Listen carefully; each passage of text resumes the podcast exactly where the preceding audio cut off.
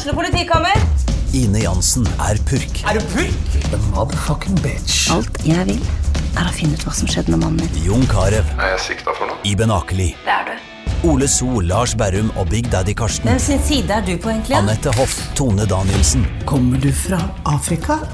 Jørnis Josef, Nesten. Kløfta. Trond Espen Seim, Det er synd å si det, men det var feil mann som døde. Purk. Premiere tirsdag på TV2 Play. Eh, NTNU Gjøvik skal bli verdensledende spydspiss på cybersikkerhet. Og nesten 800 studenter sier de har opplevd seksuelle krenkelser mens de har studert på Gjøvik det siste året.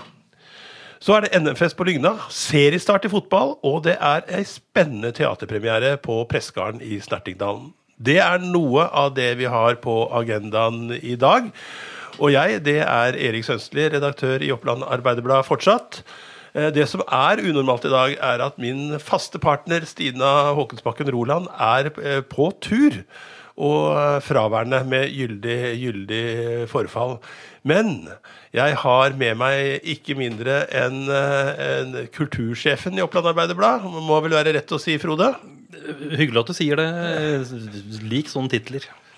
så tror jeg det at det ikke er mye som skjer verken i Østre Toten eller, eller i Søndre Land som ikke, eh, ikke du veit om, Semund. Kan det stemme? Jeg følger jo godt med i begge kommuner og hele Gjøvik-regionen for det, den saks skyld. Og syns jo det er interessant å være tett på området vårt. Og sistemann jeg har med meg i dag, er en Knut Befring. Han har det så travelt. Det er fredag og full tjohei i redaksjonen. Og, eh, så han er ute i, eh, i felten, hadde jeg nær sagt, og kommer løpende inn her på slutten av sendinga. Men la oss eh, begynne på NTNU. Eh, torsdag hadde, hadde NTNU Gjøviks sjef, viserektoren Jørn Wroldsen, en eh, storstilt markering på Kallerud. Der la han fram eh, NTNU sin utviklingsplan fram mot 2025. 2025. Og NTNU skal bli gode på De skal bli rett og slett verdensledende på bl.a. cybersikkerhet. Eh, og, og i tillegg til det helse og omsorg og bærekraftige produkter og vareproduksjon. Hva tror vi det er, det siste, eh, Semund? Det er nok eh, utvikling og forskningsbasert arbeid i samspill mellom eh, industrien eh, i regionen her, eh, i første rekke på Raufoss, da, og, og forskningsmiljøene på NTNU. Og, eh, og det er jo eh, Jeg tenker på eh, innenfor helse. Eh, det er mye spennende forskning som foregår der. 5% av pasientene i Norge bruker 50% av tjenestene ved norske sykehus. Og eh, Der forsker man bl.a. på hvordan man kan få hjelp til å, å hjelpe folk nærmere der de bor. Eh, eh, og eh, av andre ting som de skal jobbe mye med framover, er dette med cybersikkerhet. Men er det, er det mulig for, eh, for et lite universitet på Gjøvik, eh, Semund, å, å bli verdensledende, hadde jeg nær sagt, eh, på linje med MIT og Harvard? Ja, Det blir jo veldig spennende å se, men utgangspunktet er jo, er jo godt. Og vi, vi er jo stolte i regionen her av det som allerede er bygd opp eh, på informasjonssikkerhetssida over flere år eh, her i Gjøvik. Og eh, universitetet og miljøet rundt har jo hele regionen i Gjøvik-regionen med seg på denne satsinga. Oppland fylkeskommune har gått inn med støtte for å bygge opp tilbudet videre her i Gjøvik. Og det er full backing, og jeg vet det er store forventninger i, i våre fem kommuner i Gjøvik-regionen på, på synergiene rundt denne satsinga i Gjøvik. Mm. Her skjer det jo ting, da. Altså, her, altså, det er noe som heter trege Trondheim, og folk prater på Gjøvik, her skjer det ikke noe. Men altså ta turen da, fra glassblåsere til uh, Huntons plater. Her er vi i cyberverden og er på kartet. Det er ganske så heftig da, på på Gjøvik. Så, så de som er i tvil, på Gjøvik skjer det. Ja, og jeg tenker Så viktig dette med cyber her, for å ta det. Altså, vi har nettopp hatt et voldsomt eh, hackerangrep mot, eh, mot Hydro, som har kosta de allerede over 350 millioner. Eller de dagene det pågikk, tror jeg. Det var eh, så, så, eller den perioden det pågikk, så kosta det 350 mill. Um, og det er jo noe av det viktigste, hvordan vi sikrer oss. Så det, det kan jo bli spennende å se hvordan, hvordan dette påvirker Gjøvik framover. Uh, at, uh, at et, sånt, et, sånt viktig område har sitt uh, hovedkvarter her. Ja, du driver jo med kultur. Jeg, jeg, jeg, skal på Scoop etterpå i dag. Det er liksom den store journalistkonferansen i året. Og der skal de fortelle journalistene i Dagens Næringsliv hvordan de avslørte Tidal. Ja. Som juksa med spillinger, er vel det som er jeg vet ikke om ordet juks er blitt brukt, men det er en etterforskning på gang. hvordan, hvordan det skjedde. Men de som egentlig gjorde det, var vel folk på NTNU. Ja, de klarte vel å avsløre dette der. Og der, der var det jo veldig mye pussige ting. Det er blant annet det var jo flere som sto fram som hadde si, nærmest fått utskrifter fra at de hadde hørt på ja, ei samme låt uh, titusenvis av ganger midt på natta, ting, som er fysisk umulig. på en måte, Så det var en del sånne mystiske ting der. Så, um, så Tidal med Beyoncé og JC i spissen, de, de, sliter litt der. Også, så, så der fikk de smekk på lanken av folk på Gjøvik, og ikke minst da i den Dagens Næringsliv, som var, som var på hugget der. Så det blir spennende å se hva som skjer der. Ja, jeg tror siste kapittel ikke er skrevet der eh, enda. Eh, der er det vel noe undersøkelser og etterforskning. Så det er bra vi har vinylplater, sier jeg. Så slipper vi at det er tullet der. Så. Og NTNU jo, altså, er jo i ferd med å finne ut hvordan vi kan sikre oss mot falske billetter, blant annet. Mm. Så det skjer mye. Hva betyr det for Gjøvik og regionen vår, at dette med NTNU? Du var litt inne på det, Semund. Er, det, er dette virkelig blitt motoren i samfunnet vårt, liksom? Ja, jeg kan jo vise til en uh, sak jeg skrev for et par år siden med Telemarksforskning, som hadde fått en uh, utfordring fra Oppland fylkeskommune. Altså i Oppland som helhet er jo et, et, et, fylke som sliter med befolkningsnedgang, forgubbing. Og den klare anbefalinga fra Telemarksforskning var den gangen man må finne fram til eh, X-faktoren. Hvilken spydspiss, hvilke sterke, var den sterkeste sida du kan bygge en vekstpott for å trekke folk til distriktet, beholde innbyggere. Da eh, jeg gjorde et intervju med forskeren fra, fra Telemarksforskning der, så da oppdaga jeg ja, der har Gjøvik sin X-faktor, sa han. Jeg hadde begynt å prate om NTNU og det som skjer oppe der og, og, målsetningene i regionen her for å dra vekst ut av alle de miljøene som er oppe på universitetet. Og det satser jo denne regionen, med Gjøvik kommune i spissen, veldig mye på. Mm. Vi eh, skal kanskje haste litt videre. Eh, en annen ting som skjedde denne uka, det var at eh, da Mattilsynet rykka ut til en gård i Vest-Oppland, etter en bekymringsmelding så fant de det som de hevder var vanskjøtta dyr, og en rekke ting som de reagerte på, på gården på. Hva, hva, var det du skrev? Du hadde den uh, nyheten her om dagen, uh, Semund. Ja, dette var jo en sak som hos Mattilsynet startet med en, en bekymringsmelding fra, fra anonym tipser i, i systemet der. altså at folk som har øya med seg, som reagerer på ting de ser. Og Mattilsynet dro jo på et uanmeldt eh, tilsyn til eh, denne storfebesetningen i Gjøvik-regionen her. Og det resulterte umiddelbart i et pålegg om forflytningsforbud for de dyra som var der, og varsel om fem, 15 pålegg, som allerede en uke senere ble gjort eh, til vedtak alle sammen.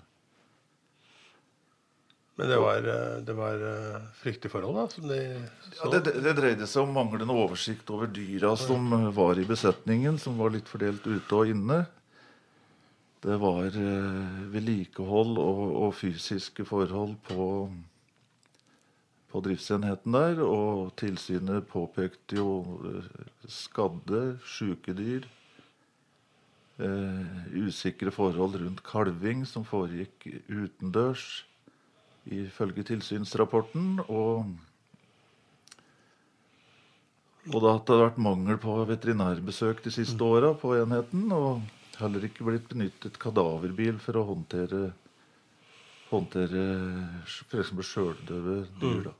Jeg leste jo det, Semund, at, at uh, gårdbrukeren sjøl avviste dette på ja, det, de fleste, om kanskje alle påstandene, kraftig.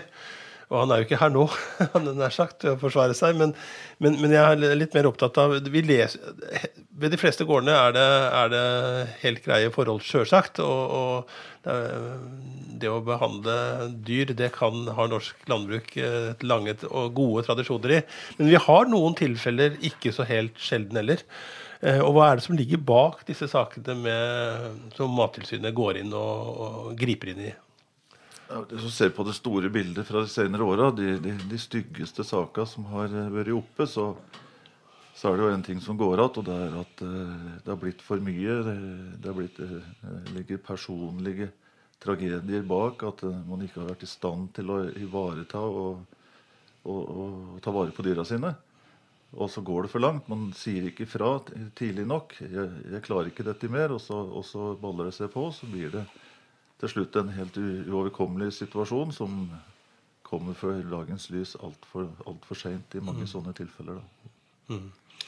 Og tallene de øker, som Mattilsynet får? Ja, eh, Mattilsynet Er det fordi vi ikke, ikke er blitt dårligere til å selge dyr, hadde jeg nær sagt? eller... Noe som er, eh, nei, er, Mattilsynet tror nok ikke det. Men eh, det Mattilsynet har opplevd, eh, er at de får mye mer tips enn før fra, eh, både fra publikum og også selvsagt fra veterinær, eh, timesystemet, eh, landbruksforvaltningen, altså folk som er innom gårder eh, og dyrehold. I, fra 2013 til i fjor så har faktisk antall bekymringsmeldinger til Mattilsynet gått opp fra vel 3000 til 12 600. Oi, det er mye. Så det er ganske mye. Og Mattilsynet eh, presenterte jo sin årsrapport for 2018 tidligere denne uka. Og det var da, I 2018 var det dobbelt så mange dyreeiere i Norge som fikk forbud mot å drive med dyr, som det var i 2017. Mm. Om det er fordi det er et dårligere stell for dyra, er slett ikke sikkert. Men det sier også noe om at Mattilsynet får tips, og at de er ute og, og gjør kontroller her. Da. Og nå vet vi jo også at eh, politiet får styrka ressurser for å etterforske saker som blir oversendt fra Mattilsynet til eh, politiet for etterforskning. Mm. Mm. Også her i Innlandet. Mm. Dette er vel òg eh, Ja, som du sier, det ligger mye historier bak. Og det er vel knytta mye skam da, til, å, til å be om hjelp. Og både Bondebladet og eh, våre venner i Nasjon har jo skrevet eh, heldigvis mye gladsaker om faktisk bønder som sliter, men som da faktisk får besøk nærmest på døra av nabobønder som har sett åssen dette her går, og sier at vi, vi hjelper deg, liksom. Og så som da har gått ut til andre og sier at vær så snill, si ifra hvis det blir for mye. For det er, altså, det, det, det er ikke flaut å si at sorry, men nå makter jeg ikke å, mate kua, så jeg må ha hjelp. Og da øh, i hvert fall kan det virke som, og det tror jeg er ganske riktig, og at øh, bønder er eh, gode kollegaer og, og hjelper en. så så, eh, men det er når det er slike tilfeller som folk da kanskje føler på en skam at de mislykkes i mm. Kanskje det er en fars arv med å arve gården. Det er mye sånne ting. Så, så det er veldig, veldig trist. Men heldigvis så er det er det òg eh, litt den nabokjerringmentaliteten. At uh, bøndene passer på en på en måte òg. Men det er klart det kan være tilfeller hvor du får besøk av naboen. og du er stolt og sier at nei, her er det ikke noe problem. Så, mm. så, så, det er dessverre slike situasjoner òg. Men det er et veldig viktig tema. Men eh, ikke sant? Og så er det viktig å huske på at det er jo, de, det er jo disse tragediene vi, vi hører om. Og de langt, langt fleste eh, husdyrhold, og også eh, kjæledyrhold, er jo veldig bra. Mm. Det er jo i, i, i, med omsorg for dyra de aller, aller, aller fleste driver med dyr. Mm. Det er viktig å huske det.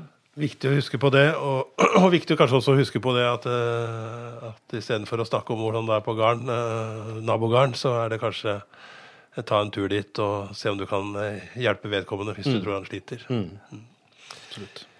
Ja, nå har vi vært innom landbruket. Det er en viktig og tung faktor i vår, i vår region.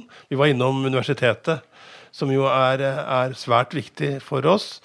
Og, eh, men, men, Nammo er jo også viktig. Eh, eh, den virksomheten som, foregått, som foregår på, på, på Raufoss. Der er, har det også vært nyheter denne uka. Vegard Sande, 53 år gammel, har tatt over stafettfinnen etter Erland Paulsrud, som er blitt 66. Han, Paulsrud har vært der i en årrekke. Er det noen som vet hvor lenge han har vært der? Jeg skulle til å si alltid. Ja. Eh, Det var jo r-a tidligere, dette her. Og eh, jeg forbinder Paulsrud i hvert fall med hele tida eh, som det har vært Nammo.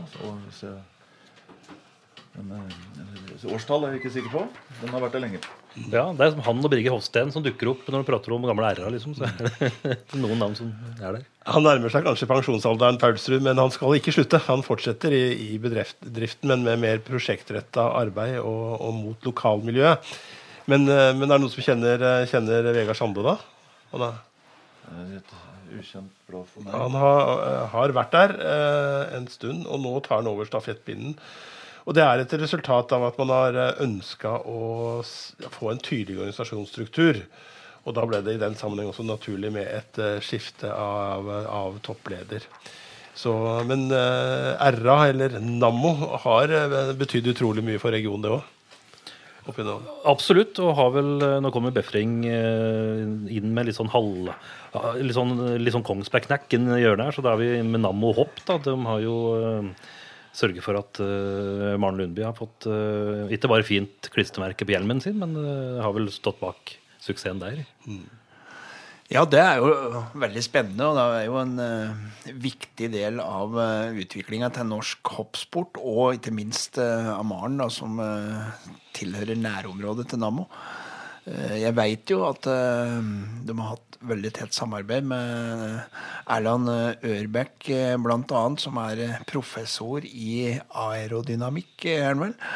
Eh, og det er jo det hoppsporten, den moderne hoppsporten, den går jo mer ut på flyevne enn kraft og eh, styrke, selvfølgelig i kombinasjon, men den eh, flyevnen den er jo viktigere og viktigere, og hoppsporten har jo blitt mer teknisk eh, enn tidligere. Så mm, spennende det, og det Jeg veit jo at eh, hopperne setter veldig stor pris på det samarbeidet med, eh, med Nammos og toppidrett det er eh, og vitenskap, forskning og henger sammen med, med, med mye som eh, skjer. Og jeg vil vel anta at Nammo og NTNU f.eks. har tette samarbeider. så Det, det er en sånn kjede som er spennende, og som òg kan ende ut i masse gull i idrettsverdenen. Og en litt morsom side da, ved Nammo og linken opp mot eh, idrett. eh, Det er jo sånn at eh, Nammo har jo et, et øvingsskytefelt oppe på Bradalsmyra. Litt oppå åsen mellom Toten og Land. Og det er jo skiløyper, turløyper i, dette området. Og det er mer enn én skiløyper altså, som har skvøtt i turskoa sine nesten oppå der når det har blitt testeammunisjon fra Nammo.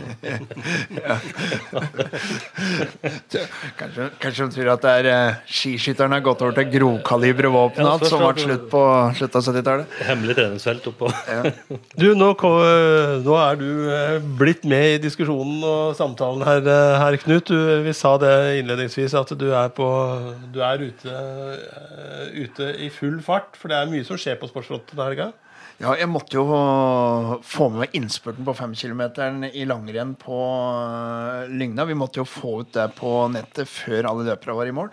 Um, der var jo Ingvild Flugstad gikk jo et nytt kjempeløp uh, i dag. Eh, det blir eh, Jeg påstår at det blir sølv alle ett til mål, men uh, holdt på å ta Therese Johaug i dag. 3,8 sekunder bak på 5 km. Det er eh, fantastisk. Sier du det? Ja. Men du, eh, det er ikke lenge siden vi hadde NM forrige gang på Lygna. Vi er blitt eh, arrangørspesialister, vi.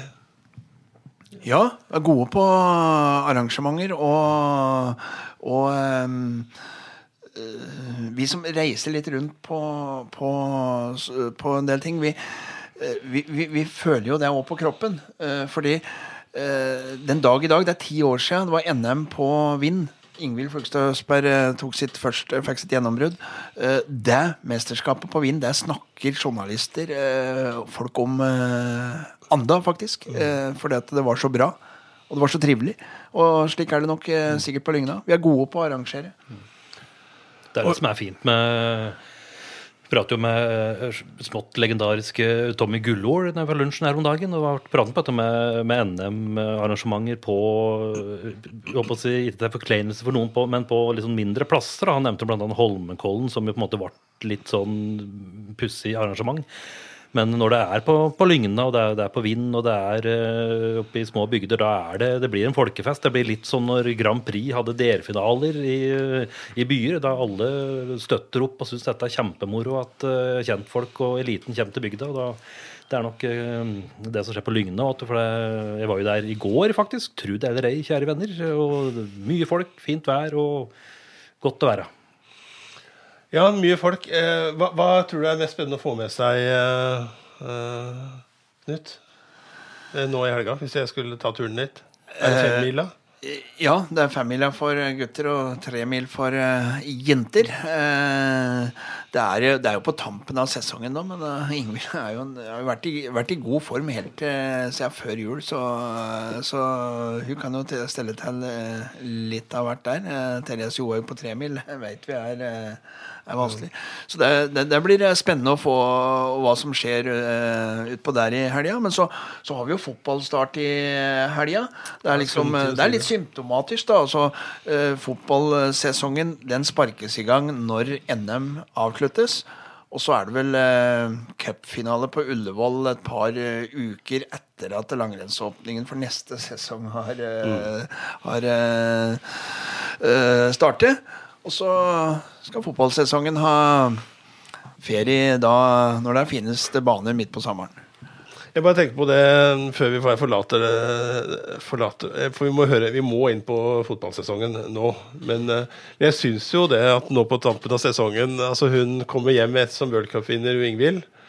Eh, er innom på Ingvild-rennet. Hun har jo sitt eget renn. OA dekker jo det. Og, og så flyr hun og tar noen NM-gull. det er en fantastisk dame. Og jeg tenker på alle de som var på det Ingvild-rennet. Det ble kanskje skapt en ny Ingvild der. Ja, altså, Det som slår meg òg altså, uh, Ingvild er alltid like blid. Altså, Om du møter deg på worldcup og VM og, eller på Ingvildrennet eller på Lygna uh, har noen uh, fantastiske egenskaper i det med å være blid, som er, går litt utover det at det er fryktelig god på ski, så er hun et godt forbilde akkurat på det området. Det, på, det, må, bety, det må jo bety noe for rekrutteringa?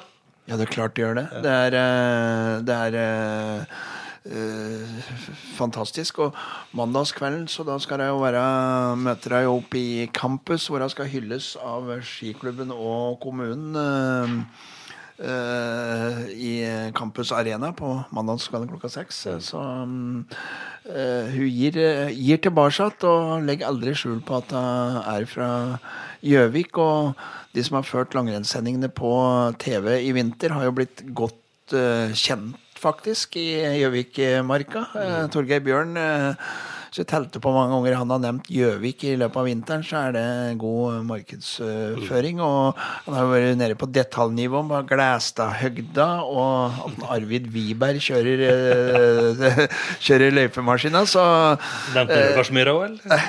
ja, det har han faktisk òg nevnt. Ja. ja. Vi må vel kanskje føye til at OA-sportens uh, svar på Tor Godtås. Uh, Tommy Gullord har, uh, har gitt noen input på det, men, men det er jo flott markedsføring for distriktet vårt. Du, fotball snakka vi om. Vi får bevege oss der. Hva sender OA-TV i helga? Ja, I helga da sender vi eh, Raufoss eh, sin serieåpning på eh, Ågotnes på Nestotra. Vi får ikke lov å sende streame kampen med bilder. For sånne dumme regler om at et sånt lite selskap som heter Discovery eller noe, som har, har, har rettighetene når de rykker opp. Fatter Men ikke at ikke Oppland Arbeiderblad liksom bare får det. Det er skandale. Men, men vi eh, skal gi eh, våre abonnenter full oppdatering, vi. Vi har da eh, kommer da til å sende eh, kampen eh, live. Eh, uten uh, bilder, men vi sender det på radio. Uh, og det er jo eh, spennende. Første gangen. eh, eh, vi har et, eh, da et eh, samarbeid med Radio Toten, som da sender på FM-bånd, og så sender vi det på stream. Eh, Så eh, Oppland gir deg kampen live, og så skal vi love, vi som er i Bergen, at vi skal komme med børs, vi skal komme med video, vi skal komme med kommentarer, referater, så vi skal gi eh, alle eh, alt om den kampen på søndag. Kommer dere til å følge med, Frode og Semund? Altså, Jeg er jo fra vakre Vardal, så Gjøvik er med min greie. Men jeg er innvandrer på Reinsvoll, så burde kanskje følge litt mer med på Raufoss nå. Når det er litt oppe i toppen der, så, så burde kanskje. Men eh, er det mulig å få inn to ord om Solskjær, fast ansatt i Manchester United? Arsenal-supporter Befring? Eh, ja, det, det, er, lov. Altså, jeg er eh, Arsenal-supporter, ja, men uh, jeg er såpass uh, uh, objektiv at Hardt å si det, men det er jo fantastisk at en norsk manager kan lede Altså, det er vel kanskje den største lederjobben du kan ha ved siden av å være president i USA eller eh, noen sånne ting, for å sette det litt på spissen. Det er, altså, å, å være manager i Manchester United, det eh, tror jeg ikke helt folk forstår hvor, hvor stort det er. eh. Så det, det er fantastisk. Jeg veit ikke, Leeds-supporteren eh, Moshagen, eh, deler du dette, eller? Det ble alvorlig her nå. Ja, jeg jeg syns det er moro med Solskjær som eh, en, eh, en norsk eh, Norsk eh, personlighet og trener med, i Premier League. Den største klubben eh, av alle i forhold til utbredning blant supportere i verden over osv. Det er jo litt artig at eh, Solskjær han var på Raufoss på deler av sin trenerutdannelse. Jeg husker jo reportasjen vår fra Stemmer det. Hallen på Raufoss. Da, da Han startet trenerkarrieren sin inne i bobla på Raufoss. Gjorde det? Ja. Det, han var på trenerkurs eh, der sammen med mange andre eh, trenere. Og det ryktes at han var en av de mest ydmyke. Ja, det var starten på Fifa-trenerlisensen som på en måte startet opp eh, i Hallen Prøvefoss? Jeg synes det. Jeg, jeg har jo to døtre eh, og har fulgt dem på idrettsbanen i tjukt og tynt. Og hun yngste hun, hun fikk lov til å være med på noen sånn treningssamling med, med Solskjær. Eh, Han var jo ganske god hvis jeg fikk være med på det, for det er sånn eh, tre som vi valgte ut på. Ja, det var vel ikke Norge har vel ikke gått glipp av noen stor, eh, stor fotballspiller, men hun var flink, og, og far fulgte med og, og heia med. Og, og det la merke til, at han var fantastisk til å ta seg av, eh, av disse unge folka. Eh, unge spillerne. Du liksom, du kan merke på en trener om, om, han er, liksom, om hvordan han er og, og tar ungene. Og fant, eller hun var eh, ungene, hun var vel 15-16 da. Men han var utrolig flink, altså. Og hadde til og med overs, eh, tid til overs i forhold til en litt innpåsliten far med, med iPhone altså, som skulle filme og intervjue til, til, til den lokale nettsida til fotballklubben.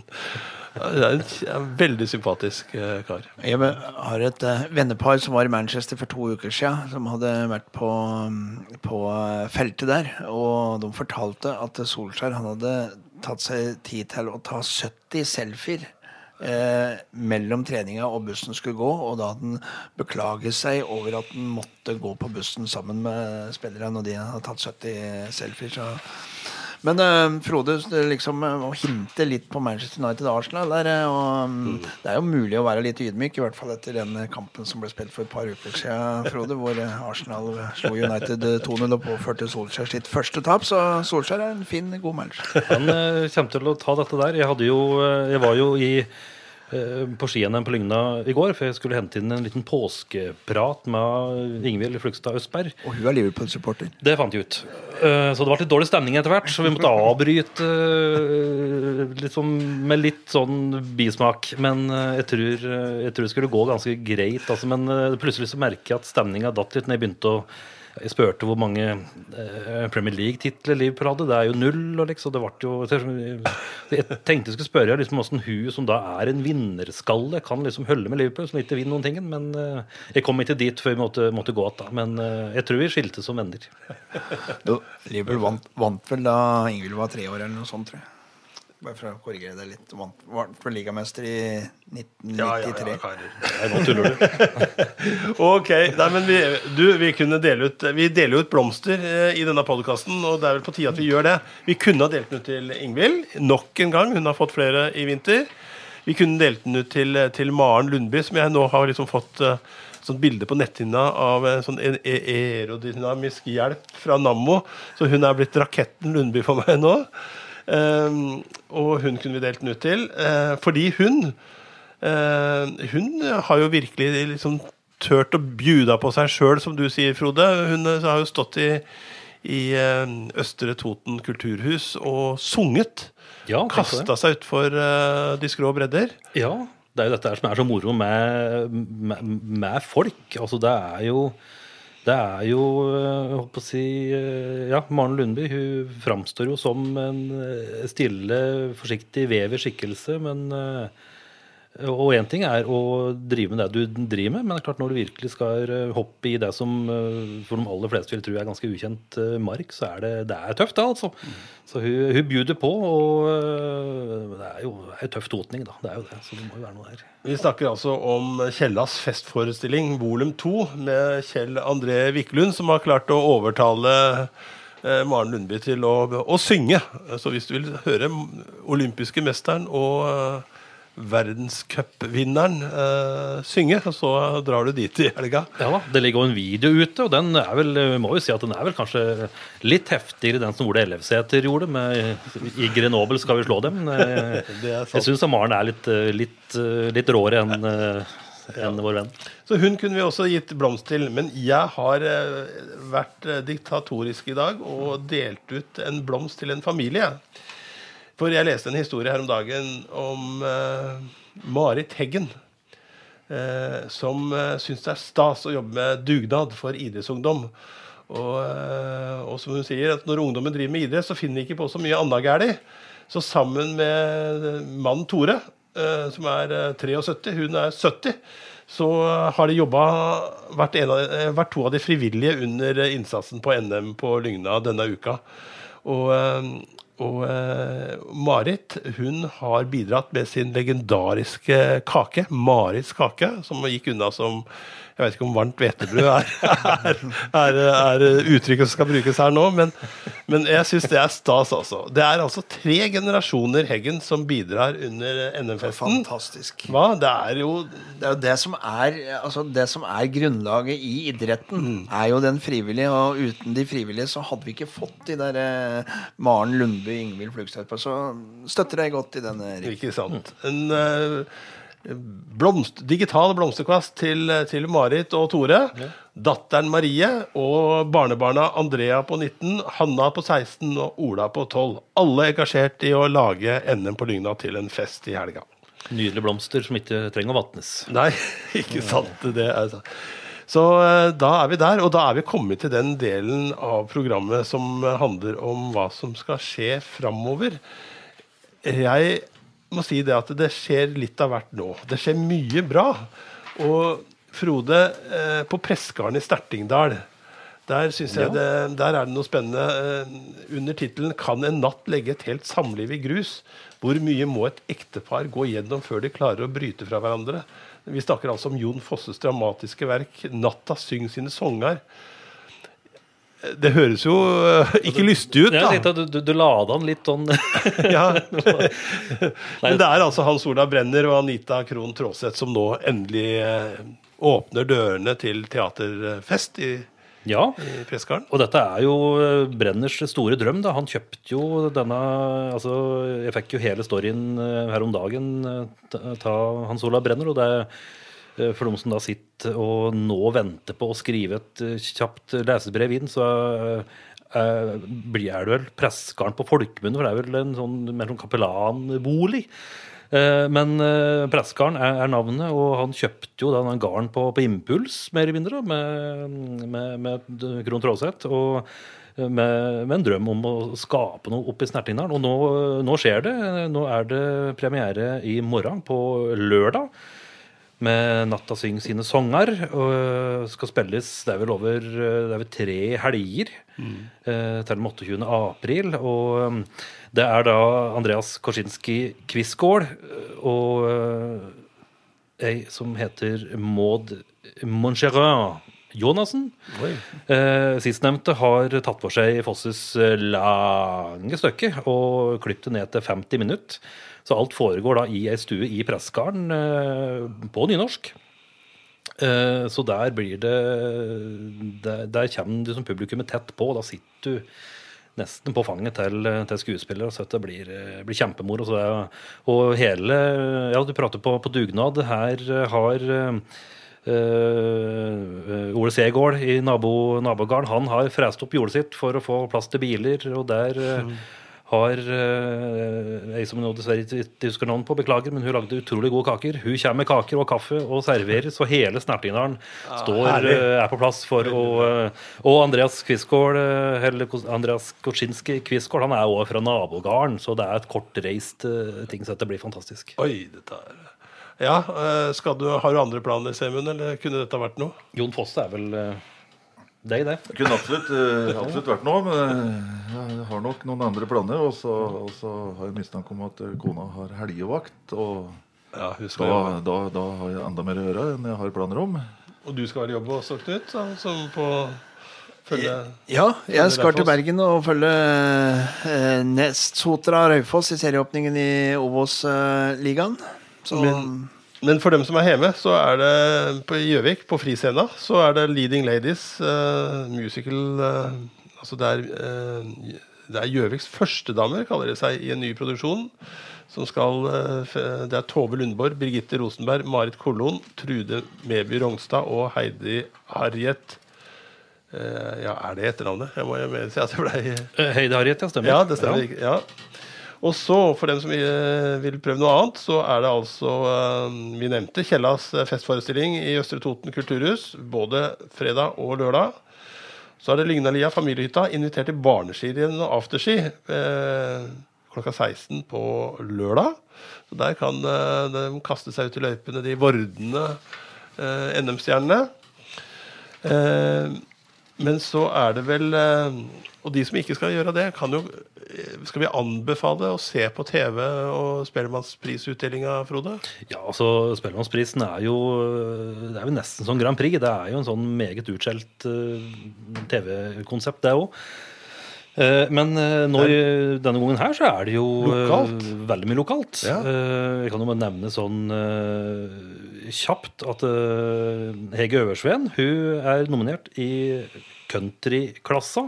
Den mest utskjelte. Veldig utskjelt eh, sjanger. eh, Men veldig bra. Veldig bra. Og, God country er god country. Definitivt. Og Hege Øversveen, hun, eh, nå begynner det å bli en god del år siden hun begynte å jobbe med den plata som heter Goodbye Yellow Roses. Hun gikk da ut med en såkalt uh, crowdfunding, som det heter, for å få uh, rett og slett at at folket skulle bli med å betale for plata. Det skjedde, og hun har kvittert med at eh, de som eh, ga penger, hun har reist rundt, holdt konserter i stua til folk og, og, og solgt plater. Så, eh, så nå er på en måte sirkelen sluttet da, med at uh, hun da er nominert uh, i Spellemannsprisen i avdeling country. Og så er det moro da med Hanna Paulsberg uh, fra Hunndalen. Uh, Dattera til Håkon Paulsberg, visesangeren, som Hun er faktisk nominert hun, hun må faktisk slåss mot seg sjøl i jazzklassa. Hun er da nominert både Uh, med sitt eget band, Han har Paulsberg Concept, sammen med en eh, svensk trompeter som heter Magnus Bro. En plate som heter Daughter of the Sun. Og så er det da med Girls, jentetrioen med bl.a. Ellen Andrea Wang, med plate som heter Run Boy Run. Og så skal vi være litt ekstra rause, da, så må vi jo ta med hadelandsrockere i The Good, The Bad and The Zugly. Som er nominert til rockeklassa for uh, en plate som har den litt artige fikse tittelen Misantropical House. Og I avdelinga for tekstforfatterskap så er Lars Saabye Christensen eh, nominert med, for ei plate som heter Et stille sted. Og der er May-Britt Andersen vokalist. Så her kan det, kom, kan det fly harper over området. Du har altså faktisk fått uh, Spellemannsprisen til å høre ut som et uh, kretsmesterskap i musikk. ja. Altså, altså, så, min store drøm er at Maiken Caspersen faller og gir til plate. Da er det garantert uh, Det må det bli både idrett og musikk i Skjønn forening. Så dette må bli bra. Selv om det kanskje har en dårlig historikk at idrettsstjerner gir ut plater. Det er litt sånn dårlig. Jeg tror at jeg i hvert fall skal heie litt på Hege Paulsberg eh, fra Hunndalen. eh, Med er, jazz. Jeg har jeg har hørt på henne, og dette, det er jo veldig bra. Det svinger. Eh, Det, det gjør det. Du, Da nærmer det seg helg, og vi får avslutte. Men hva blir det? Hva blir resultatet? Tipp resultatet, Knut Befring. Det er få som har sett flere Raufoss-kamper enn deg. Oi, skal jeg tippe med hjertet eller hjernen? Nei, du eh, Tipp med hjernen, du. Jeg tenker det er det folk vil ha. Eh, Da ser jeg for meg en eh, kamp på en dårlig gressbane. Et fysisk sterkt Nest Sotra-lag som får jeg sikkert mange uvenner på Raufoss, men jeg, jeg, jeg tror Raufoss kommer til å tape 2-1 eller 3-1 eh, på søndag. Eh, Hvis Hva må de- de gjøre for å ikke tape? Hva må de klare da? da må de eh, opp i duella mot et fysisk sterkt eh, lag. De må slåss eh, og spille litt annerledes enn de er gode til på fint kunstgressunderlag. Og så må de eh, sette de målsjansene de får. Eh, så, men nå skal jeg legge til at jeg er egentlig fryktelig dårlig til å, tippe. Derfor så er jeg med på et tippelag hvor Sæmund da styrer, eh, tar ut kampa. Slik at eh, det skal gå med overskudd. Så mm, jeg håper jeg tar feil, men eh, jeg frykter det. Åssen går det, Semmen? Åssen går det? Ja. Går det? Ja, ja nei, det er jo et kollegialt uh, lite tippelag. For å, uh, noen som er interessert i, i fotball her. Det ble jo nevnt i stad at eh, det var en Leeds-supporter ved bordet. Det er riktig. Så når de prater fotball, de hører det er Premier League, det er Arsenal, det er Liverpool og det er Raufoss. Jeg skal se Leeds Milvold. Nettopp. Da sier vi at får, eh, vi får ha alle ønske hverandre en riktig god helg. Ikke minst dere som uh, lytta på og, eh, og, eh, og var med oss denne gangen. Vi er tilbake om eh, ei uke. En riktig god helg til dere alle.